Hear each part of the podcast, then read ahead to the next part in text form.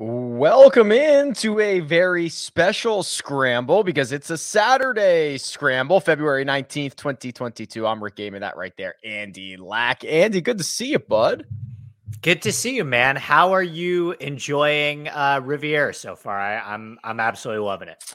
Yeah, so it's been uh, oh man, so it's been a, a, a, trek for me. So we drove from LA to or from Vegas to LA Wednesday night, was out there all day Thursday, then Friday I played golf and, and flew back. So it's been like a, a madhouse, but um loving loved what I saw at Riv. Right. Like, you know, I, I, I thought there was little rough. Was there like no rough out there? Like, did you yeah, get that same vibe? I got that same vibe. I noticed um it felt more trampled down than I was used to seeing. Yes, I would agree. And um, but still firm fast. The, they can put pins in some good spots. It's just like, hey, uh, two guys are on the top of the leaderboard trying to run away with this thing. Were you was so was this your first time at Riviera?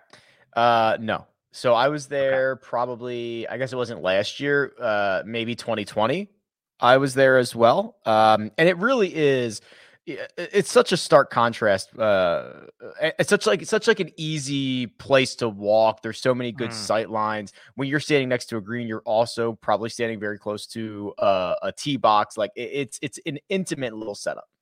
So I was going to bring that up and ask you how you would compare it to Torrey because this was my first time going to Riviera. I had been like I think five years ago mm-hmm. um, when I wasn't really uh, not, uh, you know, I wasn't as knowledgeable about golf as I am now, and I was blown away by how great of a viewing experience it was. I think it took me it took me very quickly to find the lay of the land to figure out like okay, this is a good spot to be. This is this is how you can get around here and navigate here. I was mm-hmm. blown mm-hmm. away. And on I love going to tournaments on Thursdays and Fridays. Yeah. Uh, because it's a little bit less crowded.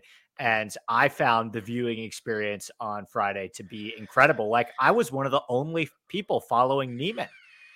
Oh yeah, there was there was uh when I was out there on Thursday, nobody. It, I mean, it was all concentrated on three groups, as as it tends to be. But there was and and with it being so top heavy, uh, yeah, Niemann was just there was nobody with us. There was nobody with the group.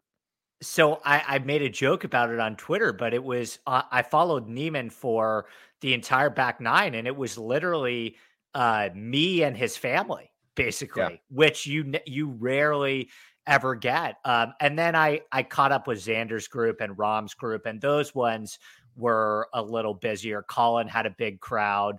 Um, Xander didn't have the whole team there, but he had a couple of them. But yeah, I was so blown away by uh, how pleasant of a viewing experience it was. And I, I guess I want to ask you this, Rick: Are you surprised at the scoring? A little easier than you would have expected? Yeah, yeah. I mean, well, um, it's kind of skewed, right? Because you've got Niemann at what? What's he at now? 16 under par. Uh, you've mm-hmm. got Cam Young at uh, 14, and uh, let's see, uh, JT at 11. But then, like, how often is the leader seven shots clear of the guy in fourth? Right, with two rounds to go, so it's kind of skewed a little bit. Like if you got rid of those outliers, if like the lead was at 11 under, I don't think I'd be all that surprised. The nine unders are at T4, so it's just. It, it, it's just two guys. Like two guys are are so far out, which I think we're gonna we're gonna talk about when we get to the props and like how likely it is that this continues. But I, I don't know. That's um that's the most surprising part is that two guys are just laying the smackdown. Yeah, I um I was a little surprised at the scoring. I mean, going there, the rough seems like a little bit less of a problem than I would have expected, as we've talked about. I mean, Niemann just made it look so incredibly easy. Like, you are not supposed to be able to do that at Riviera. And following him on the back nine, like, he was a little tentative with some makeable putts on the back nine. Like, he, he could have, it could have even been lower. He was just center of the green every time, playing smart, clean, mistake free golf. I expect the course to play harder over the weekend. I really do. I think that, um, we're going to get some more pins in some of, we're going to get some more tucked pins. Hopefully, they didn't water the course. So it's going to continue to firm out over the weekends. Um, the only caveat I would say to that is I think there's a chance that maybe the tournament organizers look at um, where Niemann is at and Mm. say, um, oops, sorry, um, where Niemann is at and say, okay, maybe we need to set this up a little bit or, or Yeah. easier to allow for like a 62 or a 63 to maybe catch him. That's interesting too. Um, the uh, to to put a bow on the viewing experience thing because I want to get your thoughts on this as well. Like i- i- it's so different than it's so different than Torrey just because of the layout. But uh, where did you where did you stand? Did you follow groups? Did you find like little nooks and crannies? So I really, I basically followed groups. I really enjoyed. Um, I want to say there's a little pocket around like 13, 14 that I really enjoyed. That Yeah. was kind of quiet. 14 green was a pretty intimate setting. Yeah. Um, but I, and then also, you know, this was really crowded. So I didn't spend a lot of time up there. But the scene at the first tee is pretty great where you have the where you have the putting green right there and you Yeah. have the 18 green right there so you get a lot of uh player traffic so it's a like the ton guys of player traffic. the yeah. guys are coming off 18 they're signing their scorecards the other guys are putting right there and it's kind of you get all of these players and that was really cool The other spot is two green. They have to walk across the cart path to 3T, 10 T's right there. And you get guys coming up from the driving range. So, like, if you just want to like have like a hey, what's up? Like moment to like a player or a caddy, like they're literally like walking on the same cart path that you are, and everyone's just standing right there. i'm also going to give kind of a hot take too Okay. I think that watching players on the driving range is so fascinating to me. It's so it's so underrated. I got caught watching Thomas Pieters hit balls on the driving range. I c- I cannot tell you um, how fascinating that was to watch. In the driving range at Riviera, it's in a pretty good spot too, so you can get a lot of you can get a good viewing experience just posting up at the driving range. I spent some time um behind 10 green. So behind 10 green, and then also that's like 11 T. So you watch those guys play down, uh, then they tee off, and they're all just trying to, you know, go through the flow of traffic and they're waving each other on. And it's just like a very busy spot, but there's like shade back there, which for me is like the absolute king. So yeah, that's uh that was a good spot too, which I like. Yeah, and um, I think overall it's it's just in a it's well set up, it's well marked.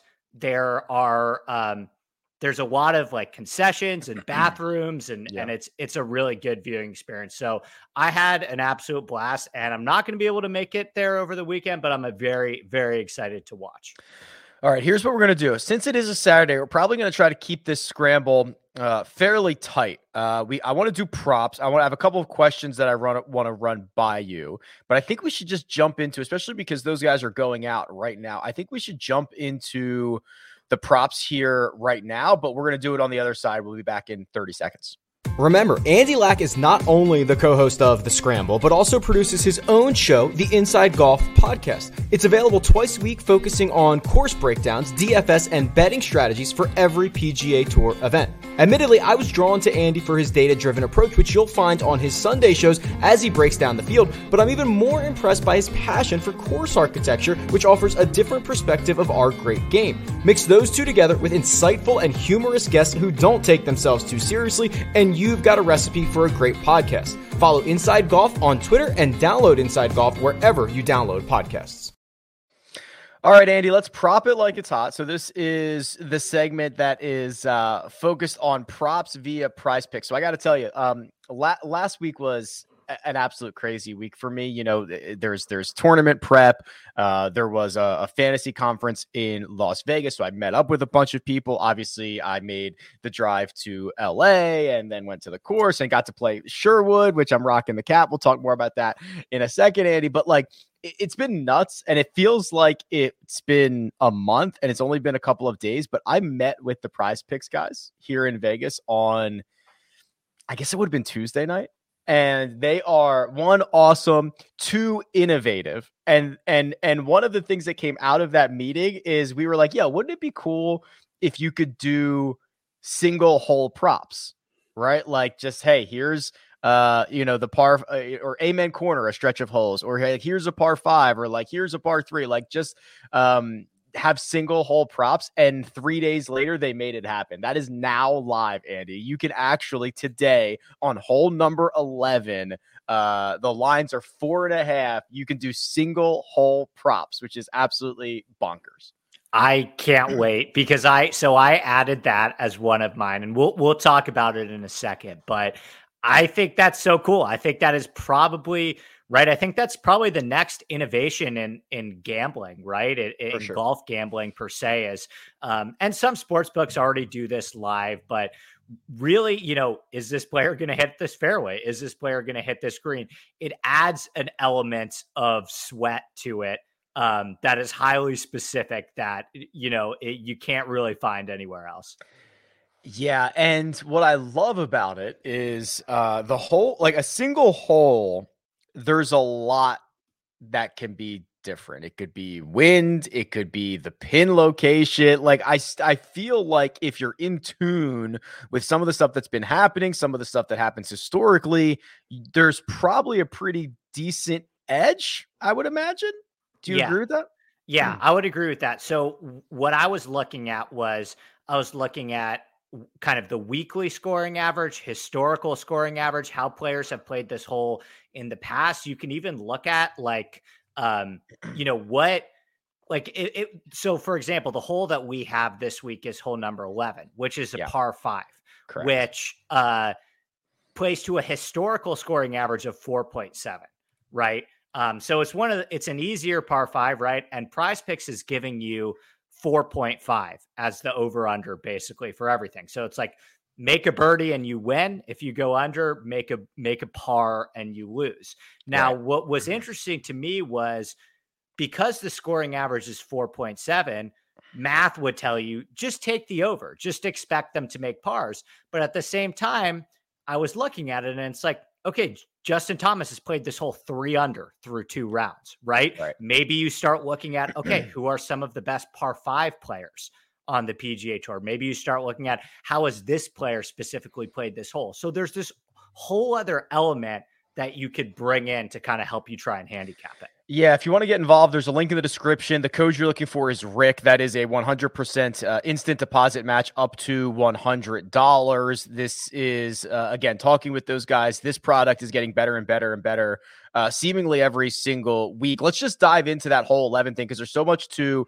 to really jump into, Andy. And I know it's on on your card as well for uh, for the third round. So this pin location 25 on, 5 from the left. It's basically in the middle in on in the back, which kind of gives you an interesting opportunity. You either can you can either get there in 2 and have an eagle putt or if you are not on in 2, there's generally a lot of green to work with if you leave it short. So I was looking at last year because a lot of the times they recycle these pins. And last year, you're right. There were days where when that pin is um front right, which it was on Saturday last year, it's mm-hmm. closer to like a 4.9 scoring average, just harder yeah. to get at. But this is a very similar pin location to what they had on Friday last year. And that was like one of the easiest days that it played 4.6. So obviously there's wind, there's other situations going on, but this is in general a pretty generous position for birdies or better, I'm thinking.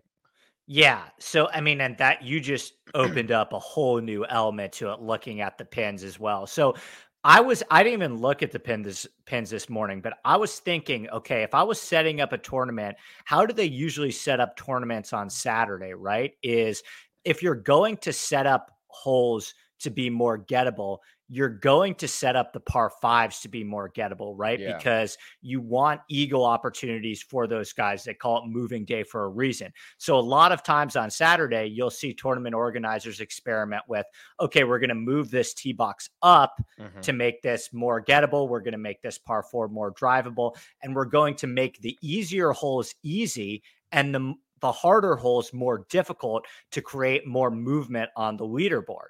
And I think you spoke to the key point there. That's what they may be doing with 11.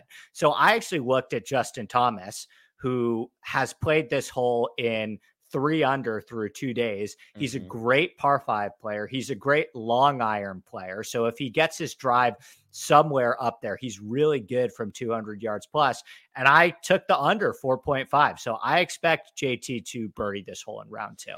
Yeah, there's just so many generous like like you can you can hit your second shot into the front bunker on that back pin. You could blast it by. There's still enough room. There's not much penal rough back there. Yeah, I, I, the elite guys, especially the par five guys, the longer iron guys on 11, taking the under feels like the way to go. Um, because you know it's interesting, right? Because you were you were mentioning the average, and I was I was thinking about it because the the average is is is exactly what it sounds like. It's the average, right? But you get, you know, on Prize Picks they give you the what the best twenty or twenty four golfers, right? Great so it- you have to remember that like the average for those guys is probably a lot lower compared to the average for everybody else. So I I'm with you here. I think there's going to be uh, lots of birdies being made, and Justin Thomas who quite frankly, is one of the few who are still within arm's reach. Uh, probably looking to make a significant move on Saturday. Yeah, absolutely. I mean, I was just laughing because you're right. They always pick the best players and then Matt Kuchar. So I don't really know. I, I, don't- I don't What's really the know. algorithm here? I have no idea if Matt Kuchar is in bed with our guys with prize picks in some way, shape, or form, but I find it, I would, it's always difficult for me where I'm like, okay, don't pick on Matt Kuchar today. I know. We've done enough of that content.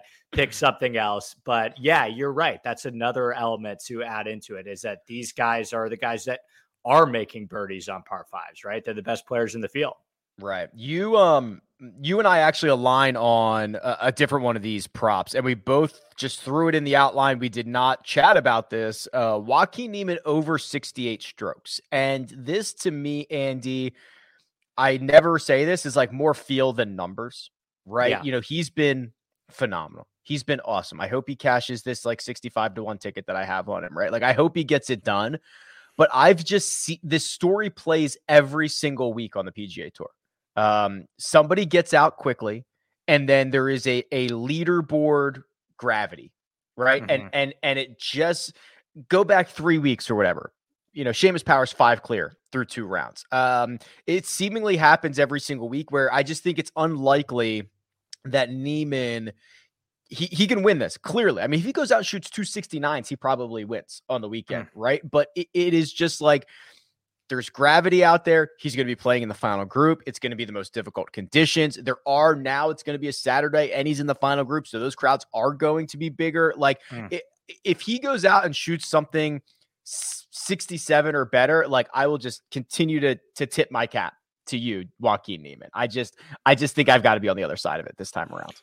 Okay, so I'm obviously with you. There is this great uh, Jordan Spieth quote um, where I think he talked about this in a podcast. He talked about peaking at the right time in a golf tournament and Mhm. how um, golf tournaments are all about making sure you peak at the right time. And every single week, Rick, we see a golfer peak too early, right? Just a couple weeks ago at Pebble Beach, Seamus Power was leading by five. He was completely irrelevant by Sunday morning in that tournament, right? He had a five stroke lead on Friday night, completely irrelevant by Sunday morning. Russell Henley had a five stroke lead with nine holes to play. Oh, don't bring that up. Yeah, I No, know. I know. I was on the wrong. I was on the wrong side of that too. So I am confident in Niemann. This isn't me saying I think Niemann's going to eject. I do think he's going to be there on Sunday, but for him to shoot a 60, put it this way, if he cashes the under on that on the 68, if he shoots 3 under par, 4 under par, I think he wins by a lot. I, I actually actually let me ask you this, Rick. Even par over the weekend, do you think that's good enough to win? Ooh. so, um, I I think if you offered it to him, he should probably take it. Like if you said, "Hey, Joaquin, you don't have to play the final two rounds, but you're stuck at 16. Do you accept that offer?" I I think he should take it. I don't think he would, but I, don't think, he right. would either, but I think he should. Um, he doesn't always win it at 16, but I think he wins it often enough to not bring in the disaster of shooting four over on the weekend and finishing T8 or whatever that's going to end up being. Like I, I, I would, I think the math says take it, but no, like no competitive golfer would ever would ever take it. I don't think. So I would agree. So I'm looking at the previous winning scores 12, 11, 14, 12, 17, but that was won by five strokes, 15, 6, 15, 11, 7. Those are the winning scores at Riviera of the last 10 years, right? So history would suggest that it's going to get more difficult over the weekend, that uh, the winning score is going to fall somewhere in between that 11 to 16 under range. Um, I actually think even par from Niemann might win this. I have a sneaking suspicion based on my knowledge of Riviera uh, and watching it yesterday that it's going to play significantly harder over the weekend than it did the first two days, provided they don't water it. Um, but listen, I think if Niemann shoots even par today, that's pretty good. That's pretty good. So I thought 68 felt really low to me, Rick. You could also use it like if you have a Joaquin Niemann outright like I do, you could almost like hedge it here right? Because if he if he shoots under 68, it's over. Like he's it's over. He's got it, right? So it's almost like a hedge on your outright ticket. or at least like and we can we'll kind of talk about the odds board a little bit too, I'm sure, but um, if you have a Niemann ticket, a pre-tournament Niemann ticket, which you do, I do not. Good pick, sir. Um, there are there's this really like interesting group of chasers yeah. at the eights and the nines that are some at some really appealing numbers where if you get that one right and you're sitting there with Niemann, like there's a lot of opportunities there. Let me of like the Collin Morikawa, Justin Thomas, Jordan Spieth, Adam Scott group. Like who do you think ha- is the best suited to make a run? Yeah, the Adam Scott one's interesting. Um, yeah. I actually don't even mind like the we'll, we'll get to the, we'll go more in depth on this in a bit, but like Homa at a hundred to one, mm. right? Like, uh, uh actually, I want to save that. I want to talk about that in depth, and I want to give it its okay. I want to give it its due. Uh, one other quick sidetrack is the pin on ten is is that front position, which is kind of a lot easier to get to. So like Martin Laird is already out in eagle at ten, birdie on eleven like three under through two, and that's like the harder side, right? Like you might see, you might see they are setting this up for for scores today. Ah, see, that's interesting. So like they're, you know, I may be wrong. Maybe um maybe 16 is not even close to good enough. It's so hard for me to envision Riviera being won at like 22 under par. Um, I just think the members would have an absolute fit if that was the case. But Wow. I mean, you you may be right. I think the tournament organizers, which by the way, is Tiger pulling the strings with everything? Like, is Tiger the one that's actually in charge? Like, if Tiger went to the tournament organizers and was like, make this course play really easy today or make this course play really hard today, like, isn't he the one that has final say, right? I don't know if he has final say, but they would definitely do whatever he asked. Oh, 100%. Right? Yeah. yeah. Yeah. I don't think they're going to him like, hey, Tiger, how should we set it up today? But if he walks in, he's like, crush these guys. They're gonna be like, okay, no yeah. problem. Real quick, uh, at this exact moment, there are three guys who have played 11 Martin Laird, Sam Ryder, and Jason Kokrak. They've all made birdie on it. Yeah. Yeah. Let's go, so, Andy. so I'm telling you, everybody who's watching right now, hit that under because prize picks, um, you know, not to call us market movers or anything, but they have they've had a tendency in the past to move numbers very quickly, sometimes mid show. So I would say grab those unders on 11 today for all of the reasons that we just outlined, especially what Rick was talking about with the pin positions, because prize picks will probably see this and think the same way. uh, there is a link in the description, or you can use the code Rick. One other one I had, Andy, is Jon Rahm under 69. So that's two under around Riviera. How much of a concern is it? So, through two rounds here, he's lost another three strokes putting, which combine that with the three he lost last week, right? We're talking about a stroke per round over his last six rounds. Are we in panic level or am I waiting for this to get back to get back to the norm? Okay, not in not in panic mode. I I said this. Um, I said this on my podcast, but Xander Schauffele, Jon Rahm, and Justin Thomas all had unbelievable ball striking weeks in Phoenix, like some of the best of their entire career, and all of them lost strokes putting. Now, if you ask me, conventional wisdom suggests that one of those players is going to figure out the putter. It seems like it's been Justin Thomas, who would have been my last choice of the three. But no, I think Jon Rahm is. It's tough because Rahm, and there's a lot of numbers and deep dive statistics on this. I did a little bit of a podcast on it, but Rahm has just been really bad at timing up his best ball striking weeks with his best putting weeks. Mm. And that's why the trophies aren't there. And he's in a whittle situation right now where he's hitting the ball great. He's hitting the ball better than maybe anyone else on the PGA Tour right now, or at least top five. And he's not getting any of the putts to drop. I think I think the putter will turn around. It may not this week, but I think it's a pretty safe assumption. I was eyeing that one too, that at some point the ball striking is going to be sticky and stay around and he'll figure out the putter. So we're thinking Justin Thomas under four and a half strokes on 11, Joaquin Niemann over 68. I like Rahm under 69, but we're living in that under four and a half strokes on that hole 11. There's already a bunch of guys getting out there and taking care of it. Uh, fascinating new addition. This is the first time you're able to get those single hole props. So the code you're looking for is Rick, a 100% instant deposit match up to $100. And of course, you can always use the link in the description. Prize Picks is innovating. I love every every single thing about it. Andy, I want to continue to dive into this live leaderboard because it's a really interesting week for the PGA Tour. When you have two guys way out in front, there's a lot of really long numbers, and I want to continue to dive into those, but we're going to do it on the other side. All of the tools and data that you see me use on this channel is from my site, rickrungood.com. RickRunGood.com is one of the largest golf databases on the planet, and it's geared towards making your DFS and betting research process as efficient as possible. There are literally millions of data points in the database, and while that might sound intimidating, the tools that I've built allow you to cut through the data quickly, choose what's important to use, and even build lineups that are ready for import directly into DraftKings. Outside of that, membership gets you access to the Slack channel, currently 2,000 run gooders who are ready to share insights and have a little fun. I love it and you will too. Sign up at rickrungood.com.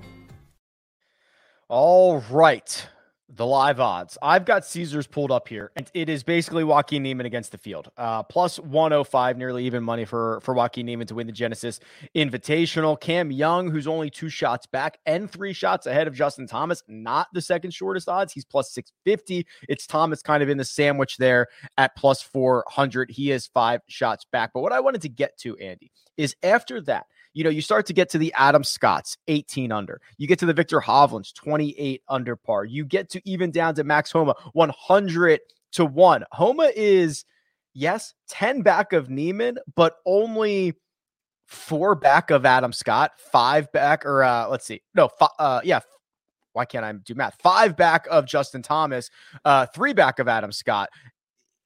If you think that Niemann and Young don't win this, there's a lot of value behind those guys.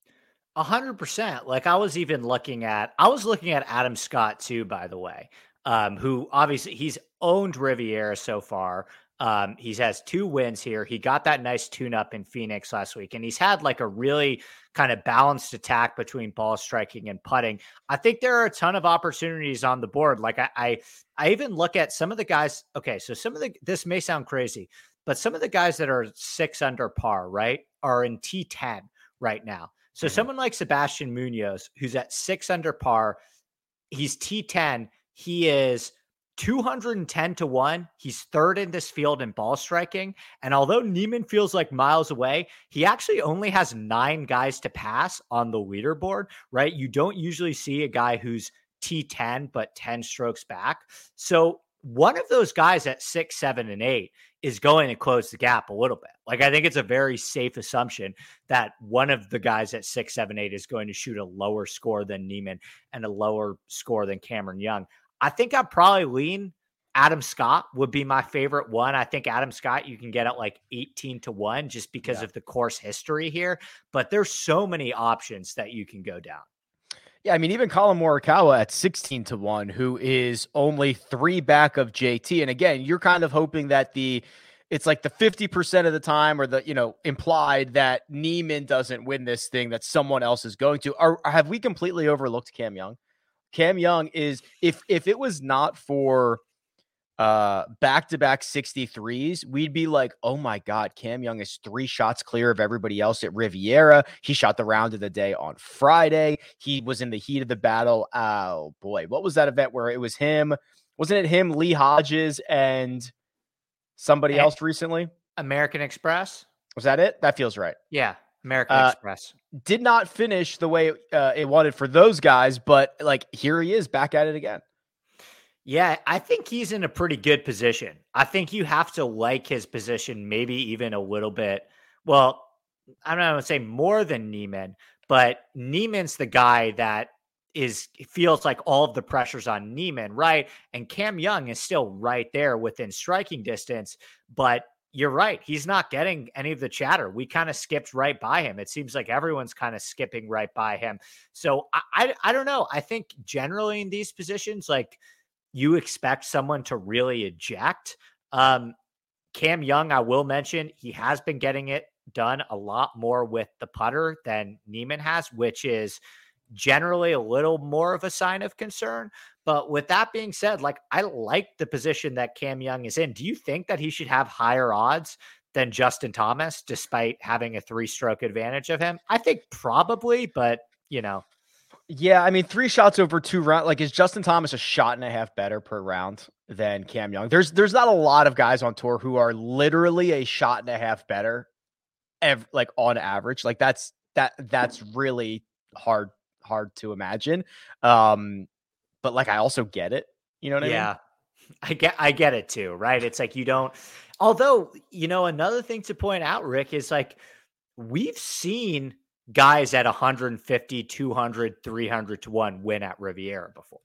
Like it's not uh, like in the last 10 years, we've had JB Holmes, John Merrick, and James Hahn all win at 200 to 1 or greater. Right. So it's not out of the realm of possibility that Cam Young or Niemann can close this. It just feels it, it feels hard, kind of like with Sahith last week, where it's like, do I really see Sahith raising this trophy and mm. Xander, Cantlay, and Brooks all walking home em- empty handed. It's tough to envision, but I think it's possible. Is Joaquin Niemann now? Is he the best player? I know he's he's won. He won the Greenbrier a handful of years ago, but does he is he like the best player who like needs another win soon? Like where does he fall into the Niemann, Zalatoris. Like I even say Xander like needs a real win kind of deal. Like where does he fall onto that list? I put him pretty low because I because I, I in terms of priority, in terms of needs it, because I think people forget how old Niemann is. Niemann is he's like two or three years younger than Zalatoris. He's like two or three years younger than Scheffler. Um, I think he's 23, right? But what happened is yeah. he won very, very early. I think he won at like 19, 20 years old, yeah, right? And you remember, and you remember all the comps were the last international to uh, win this young was Rory McIlroy, and before that it was Seve Ballesteros, and then like Jon Rahm or like whatever it was. Right, it was just the list of like outrageously amazing golfers, and expectations were very high.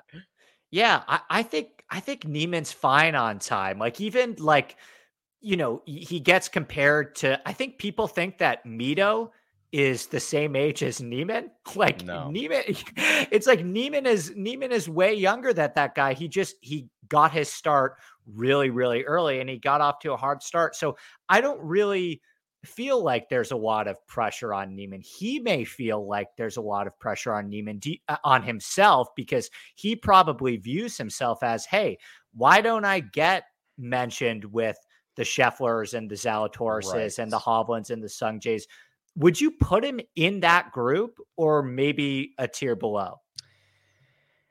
I think he's got to be a half a tier below. You know what I mean? I, I think he's got to because he like he doesn't even uh off the top of my head, I don't think he contends as frequently as those guys, right? Like Scotty Scheffler had had piled up top tens uh and in major championships in, before he finally breaks through. And Niemann has had a couple of moments. I think he's lost two playoffs, but like it's eh, eh, it doesn't feel like he's contending as much, or he'll go through stretches of of not contending.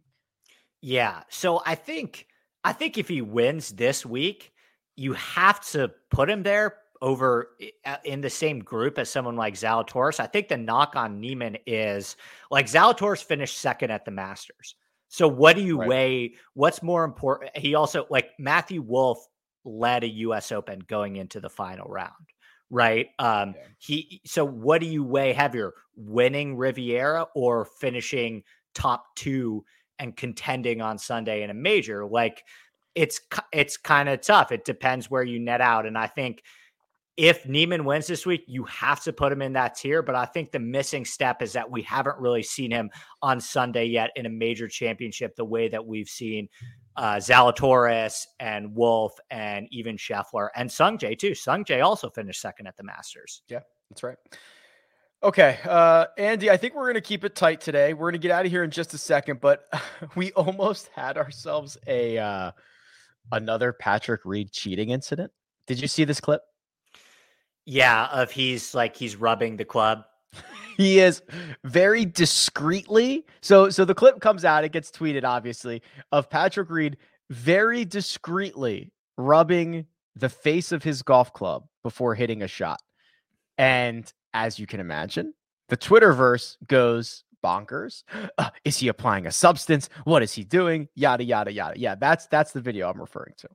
My question is like so the obvious comp to this is like uh what do pitchers rub on the ball? Yeah, like pine tar or something. Pine, yeah, pine tar or something.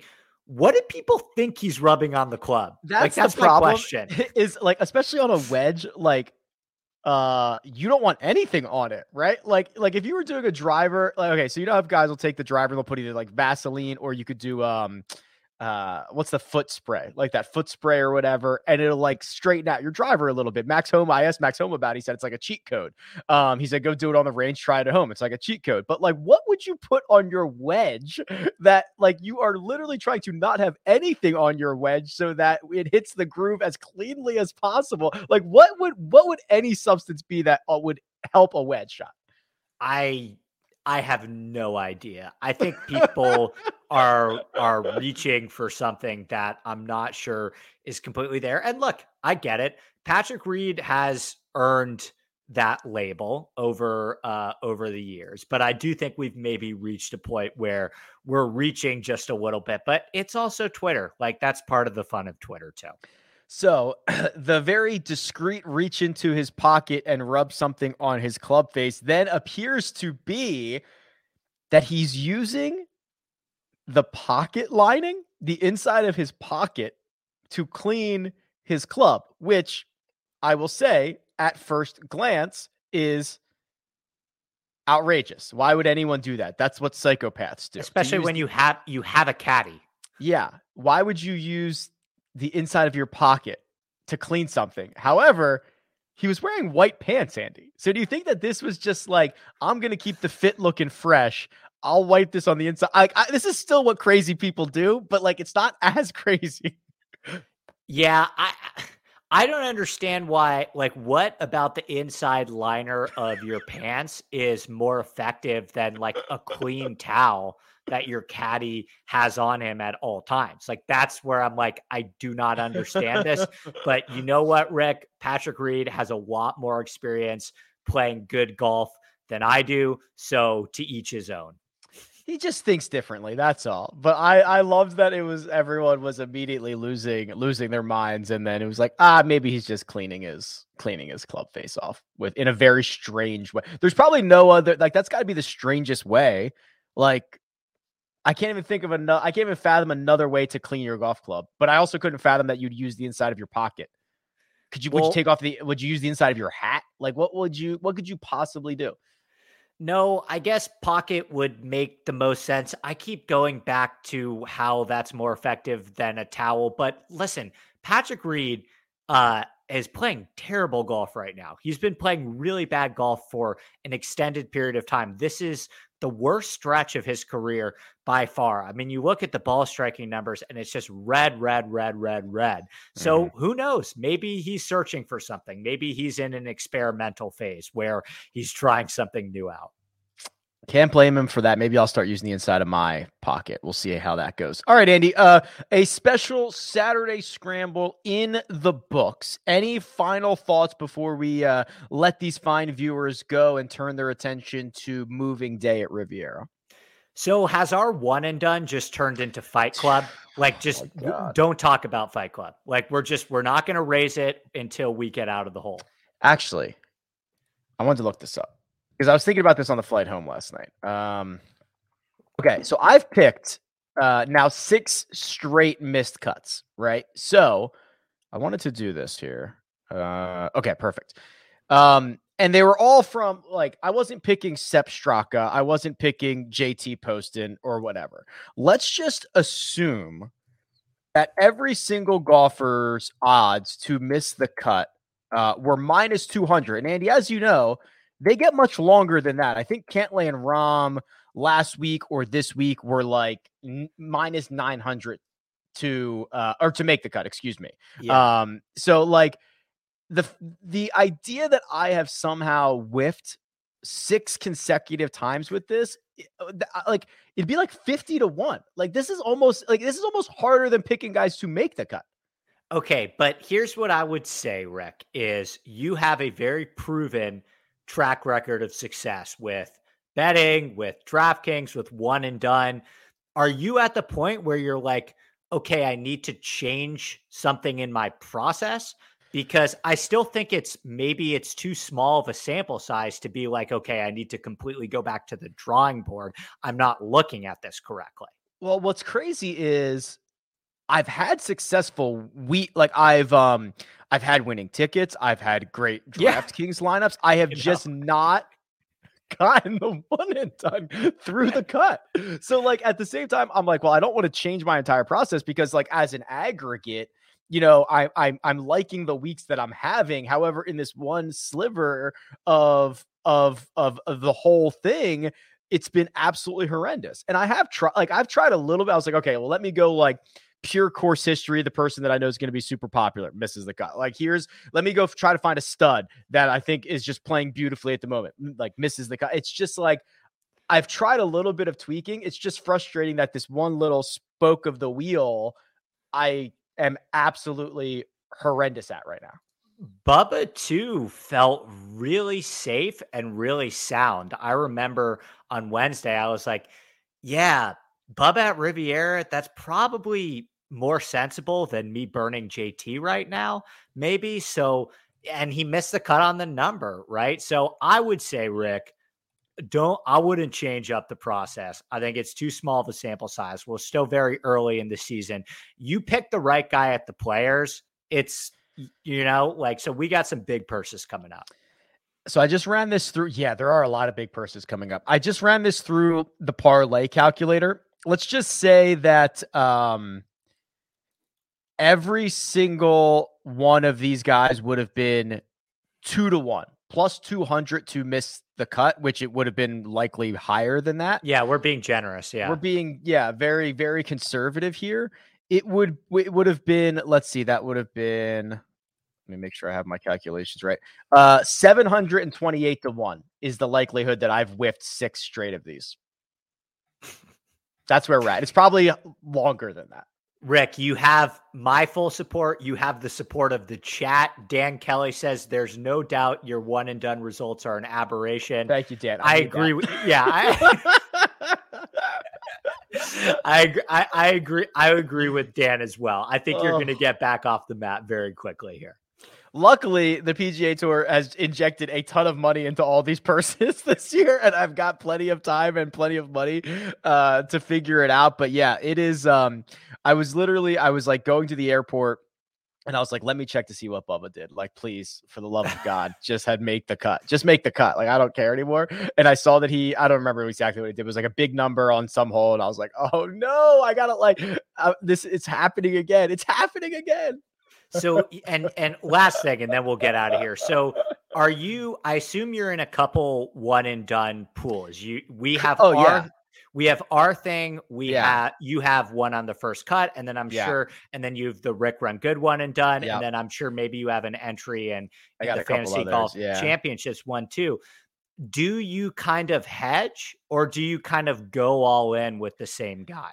Generally, um, so uh, for here and for like the run and done, the Rick Run Good one and done, I generally kind of keep them similar, but Mhm. um, I do I do mix it up because I I think a lot of it should be that you um you play your position and you know especially early in the in the year you know there's there's multiple options for you know every single week and then you just try to find the right and the and the hair the splitting hairs between some of these guys at the top so i do try to mix it up and then i'll i'll play my position in each one so i have not been nearly as bad in all of the one and dones just mostly this one and my own is is where it's been the most horrendous Yeah, I'm in a couple pools too, and I I, I hedge a little bit too. Like I, I think I'm in four or five pools, and I, I use like a three player rotation. So I, I I think that's the way to go as well. Yeah, I've got um I have JT in one this week, which could be good. I had Sung Jae, I think, in one. So yeah, I'm, I'll make some money uh this week, but not not against you. I'll be stuck on my and what I lo- I actually love that it's been um if we're gonna like little if we're just gonna embrace the craziness of this, is that the only time I've made money was the no cut event, which is like the only place I could have uh, like you know what I mean? Like it's been every we started at the beginning of the year. We did the tournament of champions. I got my 170,000, and then I've missed six consecutive cuts. Like there's something something really kind of special about that. You kind of have to, yeah. Now you got to keep this streak going. Uh, w- Maybe I'll try to miss the cut next week and Oh pick my uh like Martin Laird, and he'd be like he'd be off and running. By the way, before we get out of here, let me check to see. Uh, okay, there have been seven players through eleven, four birdies and an eagle. So that's Hmm. five birdies or better and two pars. Yeah. Yeah. Get it quickly. PrizePicks, promo code REC. Get those numbers right now. There you go. Andy Lack available on Twitter at ADP Lack Sports. Uh, thank you for being flexible with me this week, Andy. On a Saturday scramble, we'll be back to regularly scheduled programming next week, my friend. Awesome. Sounds good, my friend. Talk soon, buddy. All right, that'll do it. Follow Andy on Twitter. You can follow me at Rick Run Good. We will see you on Tuesday, and best of luck.